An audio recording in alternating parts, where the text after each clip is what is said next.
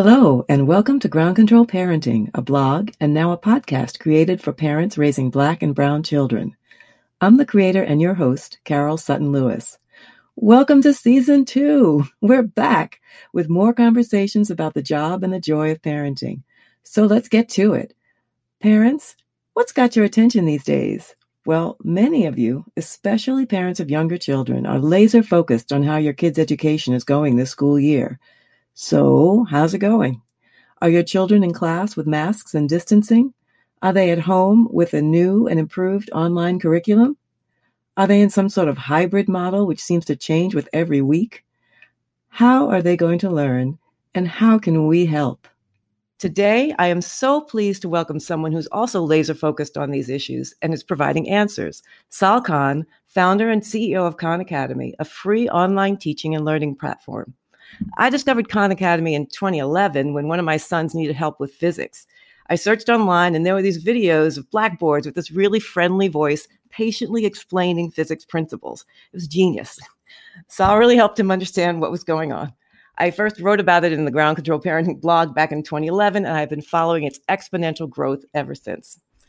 Khan Academy is supported by philanthropy, donations, and earned revenue, and all learning resources are free. Sal's long view vision for Khan Academy a free world class education for anyone, anywhere. Sal and his wife, Umaima, who is a practicing rheumatologist, have three children Imran, 11, Dia is nine, and Azad is five. they are raising their children in Northern California. Welcome to Ground Control Parenting, Sal. Great to be here, Carol. I, I really want to thank you for making the time to join us today because you're normally a busy guy. And as we struggled with this pandemic, you become a super busy guy as Khan Academy stretches in every way possible to help meet the home learning needs of kids and parents everywhere. So thank you. So, just for those of you, the few of you who may not be familiar with the story of Khan Academy, it started in 2004 with Sal, who was a hedge fund analyst by day. He became a family math tutor by night, tutoring his cousin and then his extended family members by posting his tutorial videos on YouTube and writing software to provide practice problems. In 2009, after seeing how thousands of people were benefiting from his tutorials, he quit his day job to run the nonprofit Khan Academy full time. Fast forward to 2020, when even before COVID hit, Khan Academy was averaging 20 million users a month. And now it has, with 30 million users a month, 110 million registered users. So your dream of a free world class education for everyone is, is really being realized. So, in this podcast, we normally start by talking about your personal parenting philosophy and its derivation. But in light of the current health crisis, I want to start with how Khan Academy has been working to help parents and teachers and schools across the nation. So, can you give us kind of an overview of what you're seeing across the country? I know you partner with public schools, and many of whom primarily serve students of color. Are, are most of them learning remotely? And, and what are you hearing about how it's going? Yeah, you know, we're seeing different things than we saw in the spring. In the spring, we saw just a lot of inconsistency you know, even within one school, one teacher was able to do reasonably good distance learning, while you know their their neighboring teacher, when, when they were in person, was maybe not able to. And uh, you know, a lot of the school districts, especially the larger school districts, felt a little bit paralyzed. Uh, some of the smaller school districts actually were able to move quite fast, but you can imagine the larger ones had to think of things like social services, lunch programs. How do you make mm-hmm. sure it's equitable if 20 30% of the school district doesn't have sufficient internet access or even if you are able to get them internet access with devices uh, if 5 10% of the kids are still not engaged or don't have the supports at home how do you reach them? What we've seen as we go when you know this back to school you, know there's been a few unfortunate things. One is there's been so much back and forth about whether school can even open right. Uh, for the past four, five, six months that even as we got into late July and early August, most of the superintendents and chief academic officers we were talking to were still just trying to figure out how to do the physical logistics of school, if if doing it at all, or to do distance learning or hybrid or everything you just described. And so what we saw there, there was a little bit of a gap of how do you actually implement distance learning well. Uh, that that frankly a lot of thought hadn't been given on the instructional side. Mm-hmm. uh, and so what we what we're seeing this back to school and it's almost the opposite of what we saw in the spring. In the spring almost too little was happening. Uh, this back to school uh, we're seeing uh, where they are doing distance learning. Some states are are are doing in-person learning. One of my close friends is a school teacher in utah and they're fully in person hmm. uh, but most of the country is still i think it, it's about it feels like it's about 60% is has moved you know is doing full distance learning and uh, you, you know they've essentially transplanted the the six hours of school straight onto video conference and uh, you can imagine that's a little bit overwhelming for everyone i think it's mm-hmm. overwhelming for the parents for the students and and and for the teachers frankly um, so mm-hmm. It's an it's an interesting situation now i'm seeing in the spring i saw parents get stressed that not enough was happening for the kids now i'm seeing parents get stressed that too much is happening for their kids from what i hear parents are worried about several things. Um, to your point, they're worried about um, is it is, is it enough? Is it too much? How can they make sure their children are on track? And what does that really mean? They're worried about managing their children's remote learning and their own work and when they're mm-hmm. working from home. And they're worried about keeping their children motivated. I know that Khan Academy has a lot of tools to help parents understand where they are. Can you just give us a kind of snapshot? And, and I know you've been recommending that there's a prescription for parents who don't have Khan Academy already in their school system, how they can use it to sort of get a bead on how their children are doing. Sure. You know, Khan Academy, as you introduced, uh, you know, we're not for profit, mission free, world class education for anyone, anywhere. And the way that we're attempting to uh, move as far as we can on that mission is uh, through online free uh, tools, content software for young kids. Mm-hmm. We have something called Khan Academy Kids. It just got launched about a year and a half ago. A lot of folks don't realize what this is. Khan Academy Kids is covers math, reading, writing, social emotional learning, all of the standards from the Head Start pre-K standards through the kindergarten, first grade, and now we're expanding into second grade standards. It has over several hundred books in it. it has several thousand activities in it and it like everything we do at Khan Academy, it's meant to adapt to where the student is. And we've also run efficacy studies on where students are able to put even 20, 30 minutes a day on Khan Academy kids across these various subjects. Uh, they are able to accelerate quite dramatically. For kids who had gaps and who were kind of behind their peers, they were able to close it. And for other kids, they were able to move ahead. Uh, so I highly recommend that if you have kids ages, let's call it three to six. Uh, now, for older kids, you could call that mainstream Khan Academy. If you go to our, you know, you download the regular Khan Academy app or go to khanacademy.org. And that's where uh, we have content for elementary, middle, high school, and also early college. Math is where we have the most and we're deepest. We literally have every major standard, actually, every standard mm-hmm. uh, that you can cover in this modality. We do cover uh, from as early as kindergarten all the way through calculus, statistics, and even multivariable calculus. And our whole idea is not only giving a chance for students to get as much practice and feedback. And a lot of folks associate Khan Academy with videos, but we put most of our resources into the practice and feedback because that's where we think most of the learning occurs. There are also videos to help support that learning. There's uh, hints, there's solutions uh, for everything. And there's teacher tools, which parents can also use to monitor their children's progress. Uh, and you can imagine kids can just learn at their own time and pace, or they could do it in a classroom setting.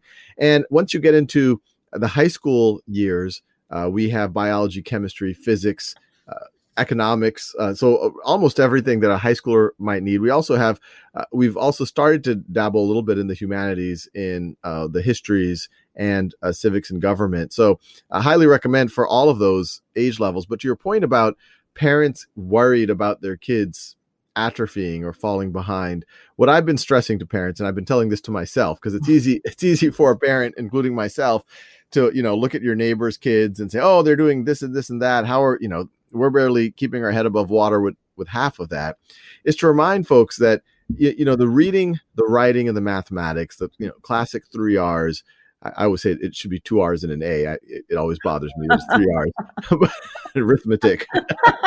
it's, but but it's uh those, those it's a kind of a traditional viewpoint, but those really are the things that you you you can't drop.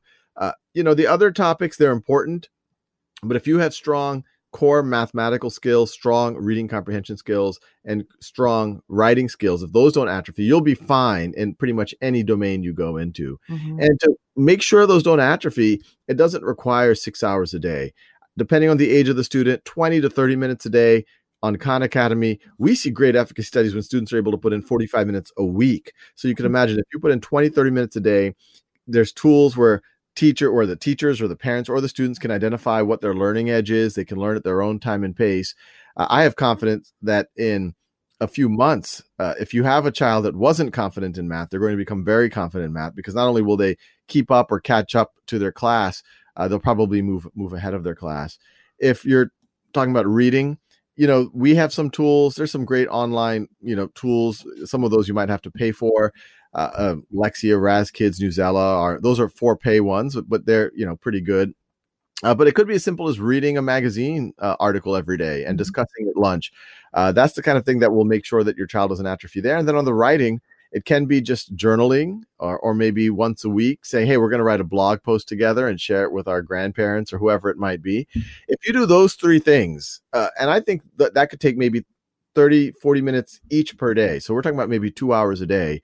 Your children are going to be just fine. And in a lot of ways, what I just described, because they're going to get a, get to do it with you or maybe a sibling or uh, or or your partner, uh, it, it'll be more personalized, and they'll actually probably get more motivated and engaged than some of what typically happens during their school day. Yeah, that's a great, great bit of advice because parents are looking for ways to supplement. I mean, even if their kid has to sit in front of a video screen for a long time and you fear they're not getting anything, if you spend that 20 to 30 minutes a day with them, it can make all the difference in the world. And you can sleep a little easier knowing that you've done your part to help them. So, you know, one of the, the tenets of Khan Academy is that anyone can learn anything and because of this concept of gaps that have occurred in early learning that you can and, and you can master subjects can you talk a little bit about the gaps and how mastery helps fill in the gaps yeah you know in a traditional academic model let's say we're in a fifth grade math class uh, you know, the, the, the teacher will give a lesson on, say, dividing decimals. We'll do some homework. We, we might get some of it wrong, but there's not a lot of feedback in that process. After a couple of weeks, we take a quiz or a test. And let's say on that test, you get an 80%, I get a 70% even though that test has identified gaps, the class will move on to the next concept. It might be word problems with dividing decimals now, mm-hmm. somehow expecting both of us to understand that next concept, even though we didn't know 20 or 30% of the previous one. And also, when I got that 70% on the dividing decimals, I'm given a C minus or a D or whatever 70% translates to, and it's kind of put into my grade book. And I'm taught to believe that that's who I am. I am a C student. I am a D student. Mm-hmm. Now I'm going to go to the next subject. And if I'm lucky, I'm going to be able to get a C or a D on that. And that process keeps going on. Those gaps keep accumulating. And then all of a sudden you get to an algebra class. And I think algebra is where, especially in math, where this happens because it assumes to some degree that you've mastered all of this arithmetic beforehand. Where the equation on the board involves dividing a decimal with an exponent and a negative number. And we just don't understand what's going on and it has nothing to do with our innate ability. It has nothing to do with the quality of the teacher. It hasn't has nothing to do with uh, whether algebra is difficult or not. It's because we have these gaps from fourth grade, fifth grade, seventh grade that are very hard to address in an algebra class, but the algebra assumes that you have mastered it. And so this notion of mastery learning is instead of holding fixed when and how long you work on something, pretty much ensure a variable outcome. Those are those grades A, B, C, D, F. Do it the other way around allow students if they at a 70%, if they're an 80%, give them the incentive and the motivation and the awareness to say, hey, you're to 70% for now. You're not going to forever be a D student in dividing decimals. Keep working on it. This is a really important thing. If you don't understand how to divide decimals, it's going to hold back the rest of your mathematical career. And and and then if you work on it, then you you have a strong foundation that you can build from. And you know what I'm talking about? It isn't just some you know ivory tower you know academic debate in the united states 70% 70% of all kids who go to community college are not, when they take the placement test the community colleges say you are not even ready to learn algebra yet mm. so these are kids that go through the motions of you know algebra geometry algebra 2 some take pre-calculus calculus so the whole system was putting the kids through the motions, but it was pretend learning because they had all of these gaps. And the first time that mastery learning in some way, shape, or form is enforced is when you get to college. Now, if we were talking 50 years ago, this would have said, like, okay, that's kind of utopian, Sal. How does a teacher with 30 kids in their classroom address the individual gaps of those 30 kids. Different kids are going to have different gaps. They're going to learn at different paces. And we would have been right 40, 50 years ago. There was wouldn't have been a systemic tool to do it. But the reality is actually even 40, 50 years ago is the affluent families uh, were doing mastery learning. When they saw that their kid only had an 80% understanding, they said, okay, we're going to hire a tutor and we're going to make sure that you don't have that 20% gap in your dividing decimals. But today, the good thing is we do have tools. That's what Khan Academy is for. A teacher can have all of their students work on Khan Academy, ideally at their own time and pace. They can also make kind of whole class assignments on Khan Academy. But then the teacher has an understanding of where students' gaps are well before they have to take a test. And we also have mechanisms where you can identify gaps from before grade level. So we have the we have for every grade level course on Khan Academy, we have something called Get Ready for Grade Level course. So we have a Get Ready for sixth grade, Get Ready for seventh grade, Get Ready for third grade, and that covers all the prerequisites up to that grade level. And so students can take the course challenge on that, which is really just sampling the entire course. If they get a 90%, 100% on that, they're ready for their grade level. But if they get a 50%, that means they have significant gaps. But the course allows them to then fill in those gaps and just the gaps that they need. They don't have to repeat everything. They just have mm-hmm. to fill in the gaps that they need to have filled in. And they can do that in parallel that they're doing their grade level work, or I, I, think this is going to be one of those years where it makes sense to front load a lot of that mm-hmm, uh, so mm-hmm. that people have a strong foundation. Mm-hmm. But even if the school isn't doing it, this is exactly the type of supplemental thing that I think I hope every parent can do with their child. I'm talking maybe, you know, 20 minutes a day. It's not mm-hmm, something that mm-hmm. is you know super uh, in- intrusive but i actually think it'll be as effective as you know getting a fancy tutor so you know when you, when you're talking about this, it occurs to me that this is sort of this is really important for parents to hear because it kind of goes against what we think of in terms of how education works or is supposed to work. Um, I've heard so many parents complain that, particularly parents that are paying for school, but but parents across the board that they discover that their child's not doing well and they have to hire a tutor. And they're upset because they think the school should be teaching them better and they resent that they have to hire someone. And and it becomes not a question of whether the child is learning or what degree the child's learning but more the structure of how they're getting information. And there's a sense that you're cheating if you get a tutor because to make it a level playing field you should all have access to the same information what what i really like about what you're saying is it strips away all of that stuff and it really talks about how children learn and if they learn by mastery and if it, they learn best by a one-on-one association with a person or a program that's going to continually advise them until they get to where they need to get that's they learn. I mean and that's really important. I mean there's this concept that parents um, who are asking about if you get an a minus where's that a are sort of those hyper type a parents that are pushing their children but another view of that is that the question about what you missed is more an effort to make sure that you master the material. I mean, that's kind of revolutionary in terms of how parents think. Well, yeah, well, you know, I, I, think there's a lot in that. Even families who can afford tutoring, I think part of the the unfortunate thing is that usually doesn't kick in until middle school or high school, mm-hmm. and so you can even get you know the best tutor in, into your house or on Zoom, but if your child has fundamental problems from fifth grade, it's actually very hard for even that tutor to to help ha- help them understand that algebra. Mm-hmm. And so we've all seen these types of tutoring sessions. I've you know I used to be a tutor, and I and, and I mean Khan Academy started with me tutoring cousins, and I saw that when we just engaged in the algebra, it felt frustrating for both the tutor and the student because I I felt like I was explaining the algebra over and over again but they were getting frustrated. And it was a big aha for me when I was tutoring my cousins, which led to Khan Academy, that the error was not in the algebra, that they were getting intimidated by the fractions. They were getting intimidated by the dividing decimals. You know, and, and my cousins went to good schools. Sometimes their multiplication tables, they didn't get their math facts where they need to be.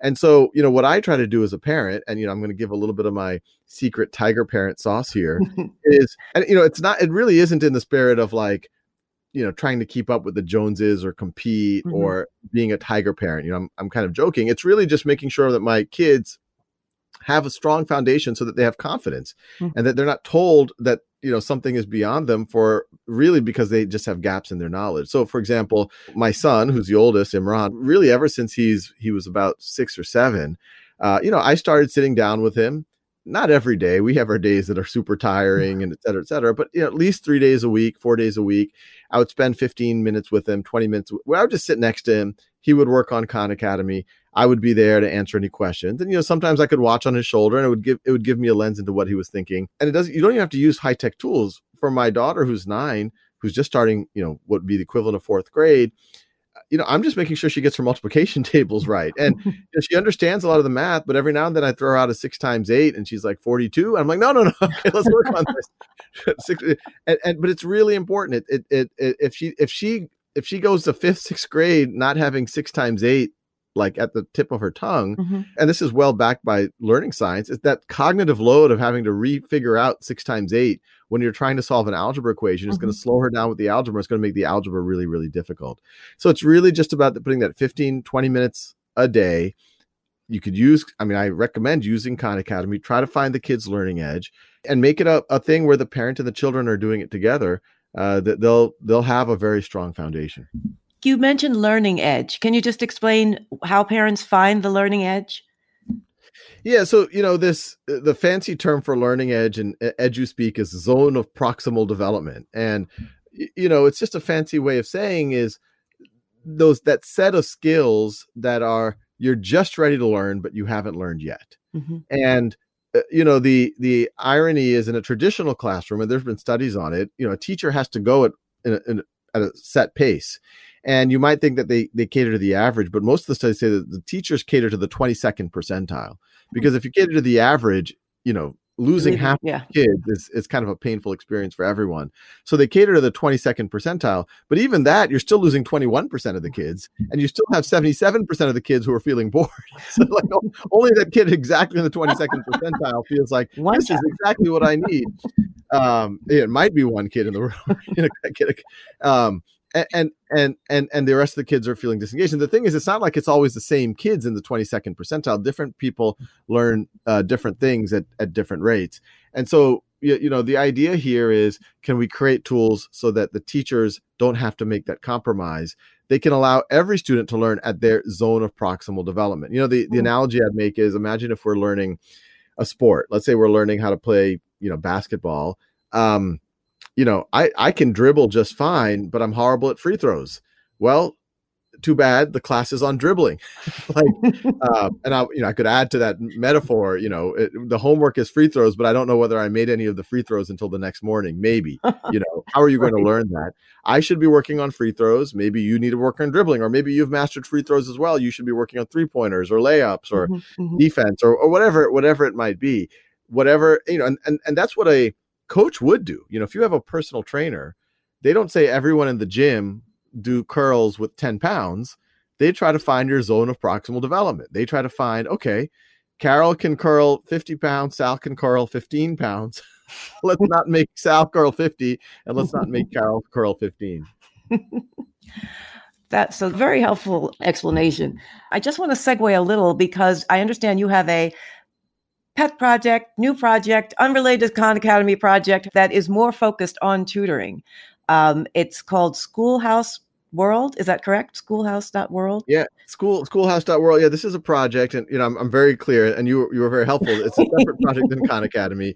Uh, I hope one day the, these things can converge, but I, I am very careful about that yes. because I don't, you know, we need to keep everything focused and nimble and all of that. Absolutely. But the, you know, the, the, the schoolhouse.world project, this has always been a dream of mine. You know, when I wrote the book One World Schoolhouse, which you can imagine schoolhouse.world is derived from that name, it was imagining a world where you have Khan Academy that's able to reach hundreds of millions of folks, give them as much practice feedback as they need, tools for their parents and their teachers to keep track, ways to use it in a classroom.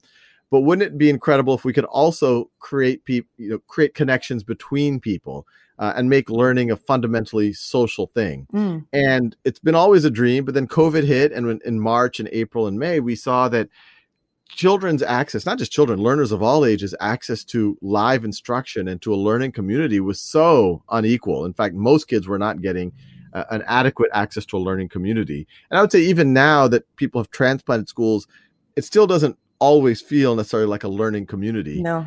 Mm-hmm. We we we thought with I've been working with some volunteers, wouldn't it be great if we could create a place where kids could say what they need help in and vetted high quality tutors can run group tutoring sessions on those topics and uh, you know we launched it uh, over the summer a couple of months ago.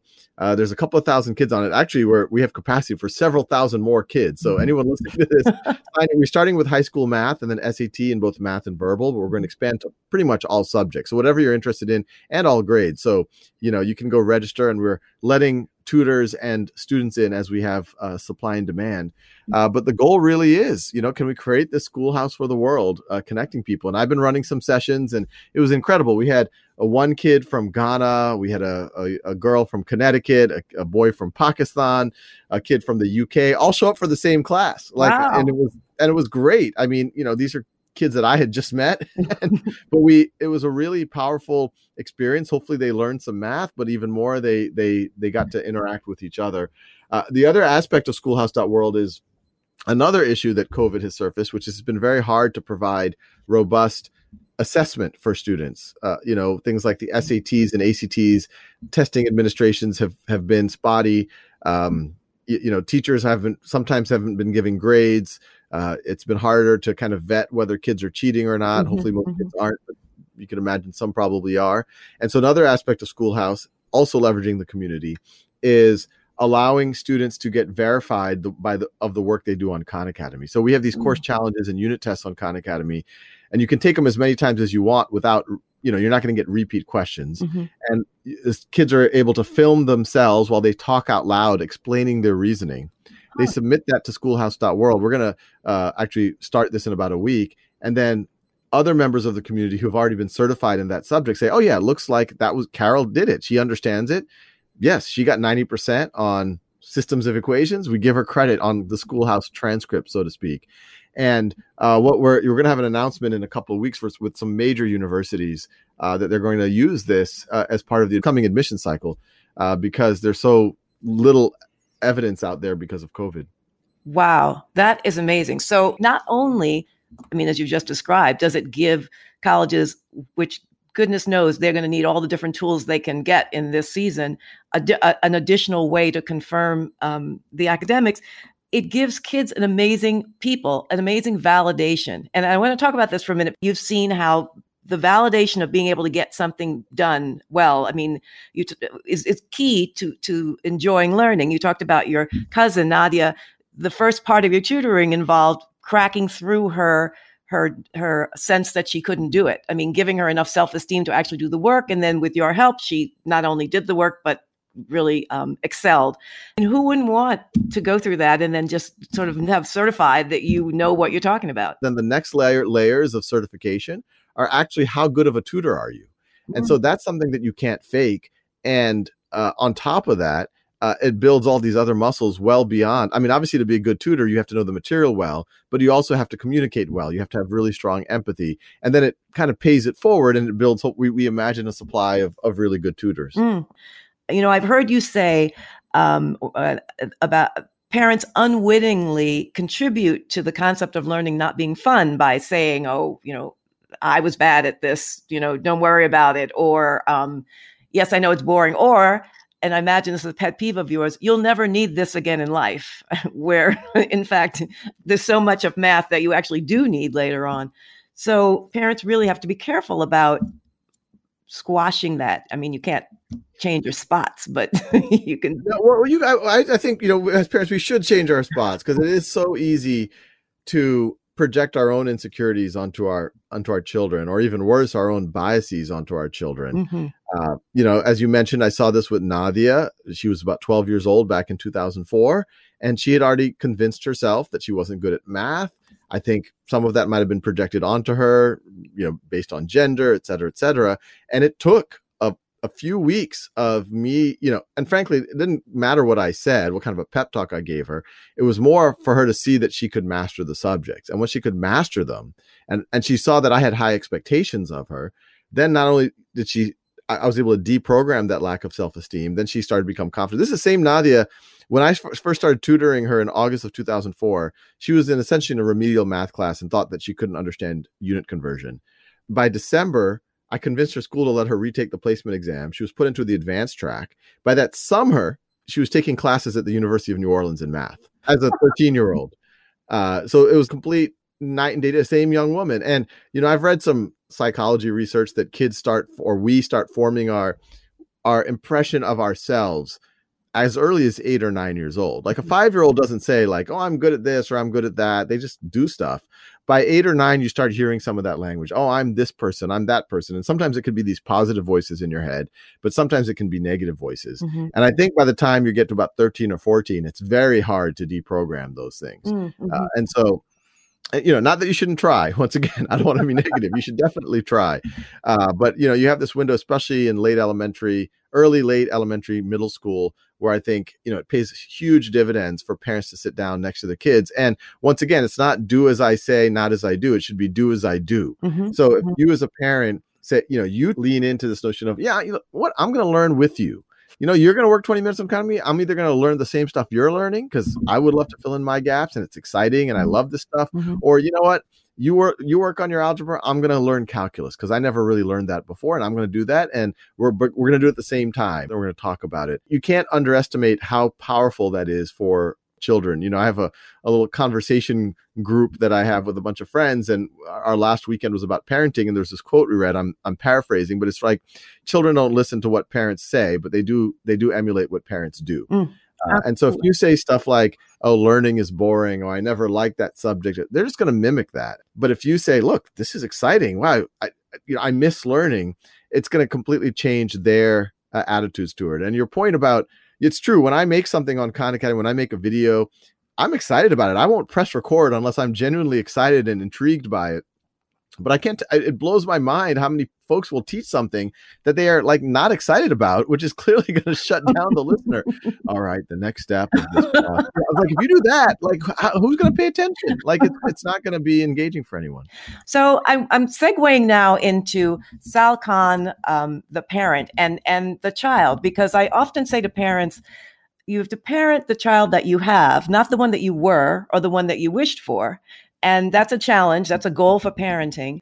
So I know that you grew up um, with your mom and your sister in Metairie, Louisiana, that which is in New Orleans, near New Orleans, close to New Orleans. It's, if you go to the airport in New Orleans, you drive through Metairie to get to New Orleans.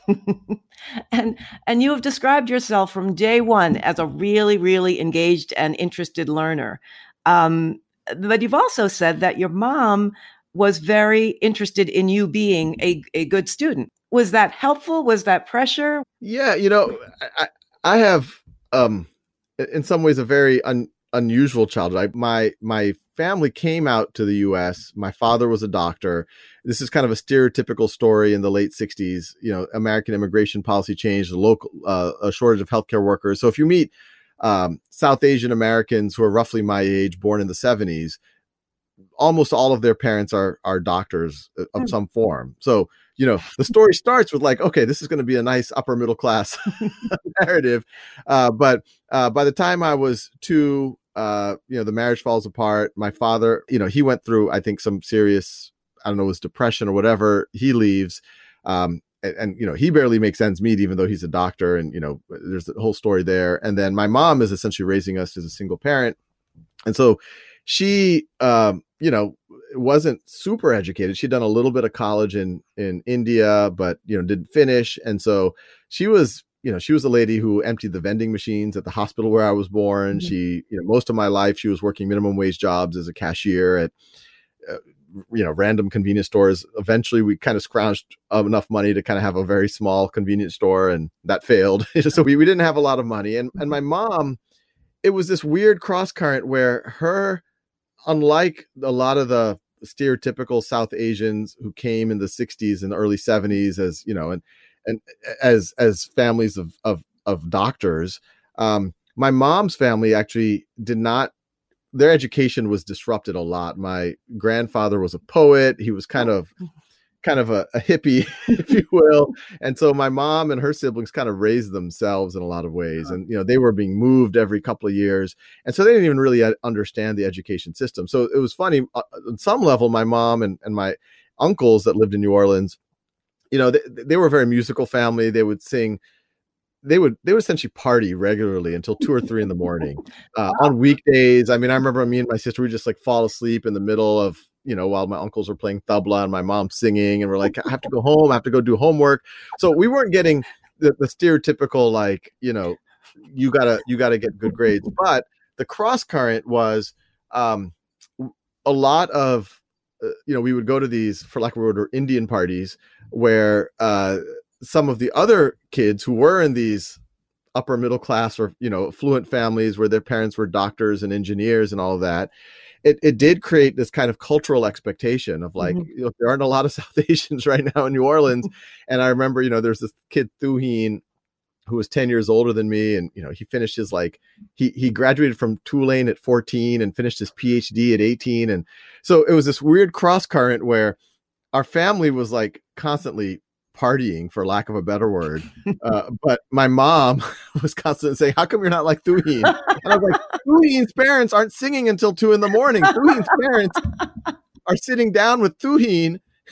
And, and so but anyway I, in some ways i think it, it, it, was it was good. I mean to your point i i try not to be so dissonant with my own children um and and try to be a little bit more of a standard engaged parent when you got to school you said the you you first felt academic validation from your teachers and that was in elementary school that was early on yeah, you know, it's, it's, funny. And I also have one of these families where they, they tend to project onto kids very fast. Like, oh, he's that kid. He's, you know, my sister, I mean, literally people would say this to my face. I remember when I was six or seven, like, Farah is the smart one. You know, like Sal, Sal, Sal is, you know, he, he likes to draw, you know, and it would be said in that, in that kind of tone. And, uh, you know, it was early on. My sister, I mean, she was the smart one and, and she's three years older. And, um, you know, early on, I, people couldn't even understand what I was saying. Uh, you know, I was, uh, I remember in kindergarten and first grade, I was, I was in speech therapy. Um, I remember being frustrated myself that people couldn't understand what I was saying. The teachers couldn't understand. No one could understand what I think I was mixing Bengali and English, oh, and I couldn't interesting. either. And I had a some type of a speech impediment or something. Mm-hmm. Um, but but because Farah was my sister, by the time I got to second or third grade, which were like these are the first teachers that had experienced my sister, they said, "Oh, he's Farah's brother," but it would it, it frankly played to my favor, mm-hmm. where the teachers kind of believed in me because I was Farah's brother. So they like there was no evidence that I should be tested for the gifted program. I mean, I couldn't talk properly, um, but they kept testing me. And by second grade, I guess my I'd gotten over my speech impediment. I got in, and that was the first time. I mean, that's a huge point of validation. Mm-hmm. And then you know when you're in that enrichment program, the teachers there really do look at you as someone who's going to do something. And you know, this was in Jefferson Parish Public Schools. It's you know, this isn't a famous school district. It's in Metairie, Louisiana. Louisiana is not famous for its schools, uh, but I remember many moments having amazing teachers, uh, and them you know believing in me made a huge difference. So you grew up with a mom asking you, um, sort of, why aren't you like your friend, or why aren't you excelling? You managed to excel how does that impact the way that you view your children? I mean you you know when you read about your work it seems like oh yes that's that kid that was always really smart. I mean really smart all the way through went to mit i mean that's the kid that everything came very easily to. And and so i don't it sounds like that may or may not have been the case but now you have three children who are all going to have their own learning styles. How do you approach how, your expectations of, of their academics? Well, you know, on the first point about you know my, my own childhood, I, you know, depending on the class, I was either the you know like the the teacher's favorite, or in many cases, I was probably the teacher's least favorite. You know, when I felt like a, and I remember even as early as third or fourth grade, if I felt like something was disengaging or boring, I would show it. And you know, on one level, I was really into the learning. I was the kid that would, regardless of what the teacher was doing, I would do my own exploration. So once again, that's kind of a good behavior, but a bad behavior at the same time. Sometimes that got me in trouble, and sometimes that got me angry at the system. And mm-hmm. so it was, it was, it was that mixed uh, cross currents. You know what? What I try to do for my own children, I think it's very tempting to fall into the, you know, the the what are other kids doing? What are other families doing? Um, you know, they're going to fall behind. Everyone else is getting all this other supplemental thing for their kids. But, you know, one thing that I do actually really appreciate from my childhood is, you know, I remember seeing what, what I at the time considered the rich kids, uh, you know, getting their after school practice and their tennis practice and their piano. And I would envy them. I did envy them. You know, we had none of that stuff. Um, but I had time and so I would sit, I remember I would watch, you know, He Man and just draw all day. And that boredom and that lack of like some adult telling me what to do. My mom wouldn't show up until, you know, me and my sister were what, you know, were in the 80s called latchkey mm-hmm, kids. Mm-hmm. We would take the bus home two or three in the afternoon, turn on the TV, and my mom wouldn't come until six or seven p.m. And um, so we just had time.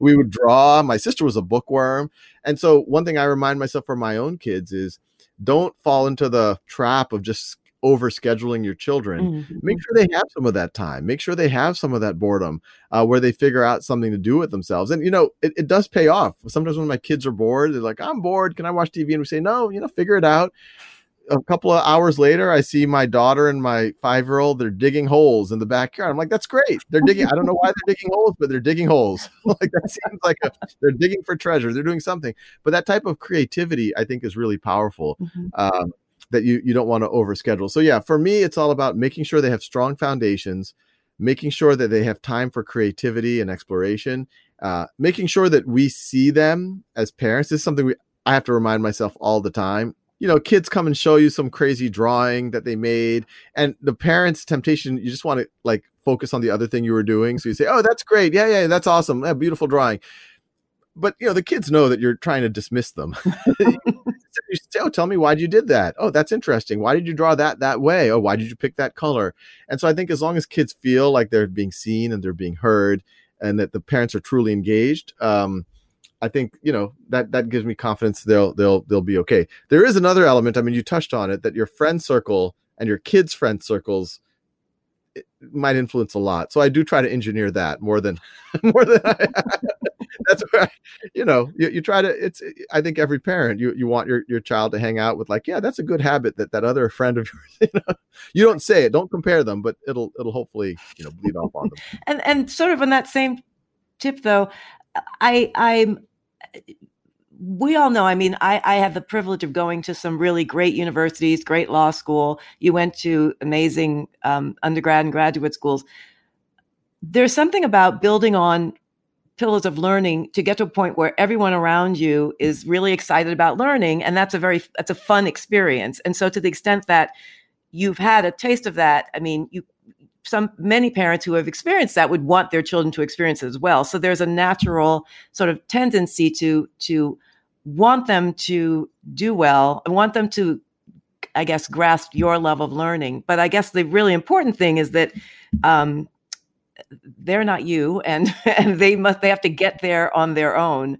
It, it is it's challenging. But I'm asking is with with all of your focus on mastery and and and um, achievement if any of your children, and I'm not asking for specifics, but if someone's not working up to what you see as their potential, is that particularly concerning to you? Yeah, you know, I, have seen uh, growing up, um, you know, so, it wasn't my family, but some of the families we were close to were these pressure cooker households.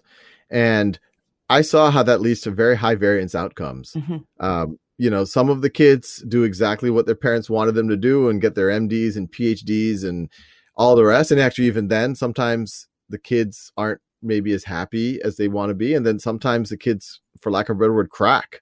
And, you know, I don't think any of us would want, we don't want those outcomes for our kids. We just want them to have, you know, meaningful, productive lives.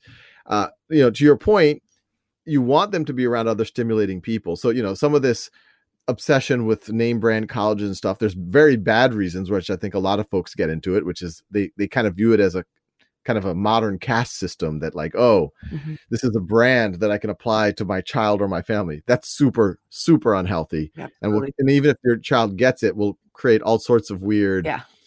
neuroses um uh, but if it's like hey you know i think every parent would want their child to be surrounded by a stimulating environment something that brings out the best in them then that's great if it's the right environment for them it's the right environment for them mm-hmm. you know what i me and my wife talk a lot about is uh, and look, we all have these instincts where we're like, oh, well, you know, so and so's kid, you know, it makes you a little insecure.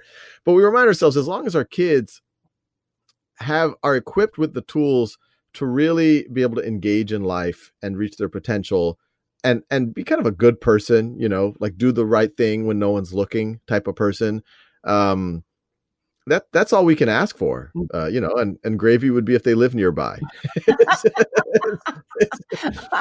that's great well sal that is um, that's that's a perfect way to to wrap up and goodness knows uh, your children are seeing a great example of of what you're looking for from them so so they've got a head start on that um, so I really want to thank you. But before we go, you just have to spend a minute playing the GCP bonus round. I need two things from you. I need your favorite poem and your favorite two children's books. And they can be children's books you grew up with or ones that you've enjoyed reading to your children. Theodore Roosevelt's Man in the Arena, which we could modify to Person in the Arena. uh, uh, I, you know, it's it's a very inspiring. You know, it's all about like, look, it's easy to complain about things, it's easy to criticize others, but really, unless you put yourself in the thick of things, don't say anything.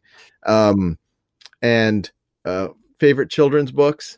There's actually this really fun book called Sunbread, which I really enjoyed Sunbread. reading with my my kids. Uh, I forgot who the author is, and it rhymes. It's very, it, mm-hmm. it, it's a really fun fun book. Um, I mean, I you know the Harry Potter series I think are excellent. So well, you said that your college experience was sort of close to Hogwarts, so clearly that that it made a big impression on you. That Harry Potter well, series. Harry Potter had not been written when I went to college, but in hindsight, it was. You, you know, and this is the other thing. You know, like when I went to MIT, a lot of folks, not everyone has an amazing experience with you know at the same college, but when I went there, it was like I was like it felt like Hogwarts. I was like, wow, there's all these, you know, when you're in high school in Metairie, Louisiana, you sometimes have to suppress your inner nerdiness and how excited you are about learning. Uh, but when I was at MIT, I was like, wow, it is cool here to really get excited about learning and you would you know you'd walk through the halls and there'd just be these people who are doing these you know it looked like magic they were doing experiments and building things and and and it really was this this really really special place Sal, those were great answers. And I want to thank you so, so much for being with us. This has been a great conversation. I really enjoyed talking to you, and I'm sure parents listening are able to take away so much from your insights and your advice. I hope everyone listening enjoyed this conversation and that you'll come back for more. If you've liked what you've heard, please subscribe, rate, and review where you find your podcast and tell your friends. In the meantime, please check out the Ground Control Parenting blog at www.groundcontrolparenting.com for tons of parenting info and advice. You can also find us on Facebook and Instagram at Ground Control Parenting and on LinkedIn under Carol Sutton Lewis. Please send comments and questions on any of these platforms because we really want to hear from you. Until the next time, take care and thanks for listening.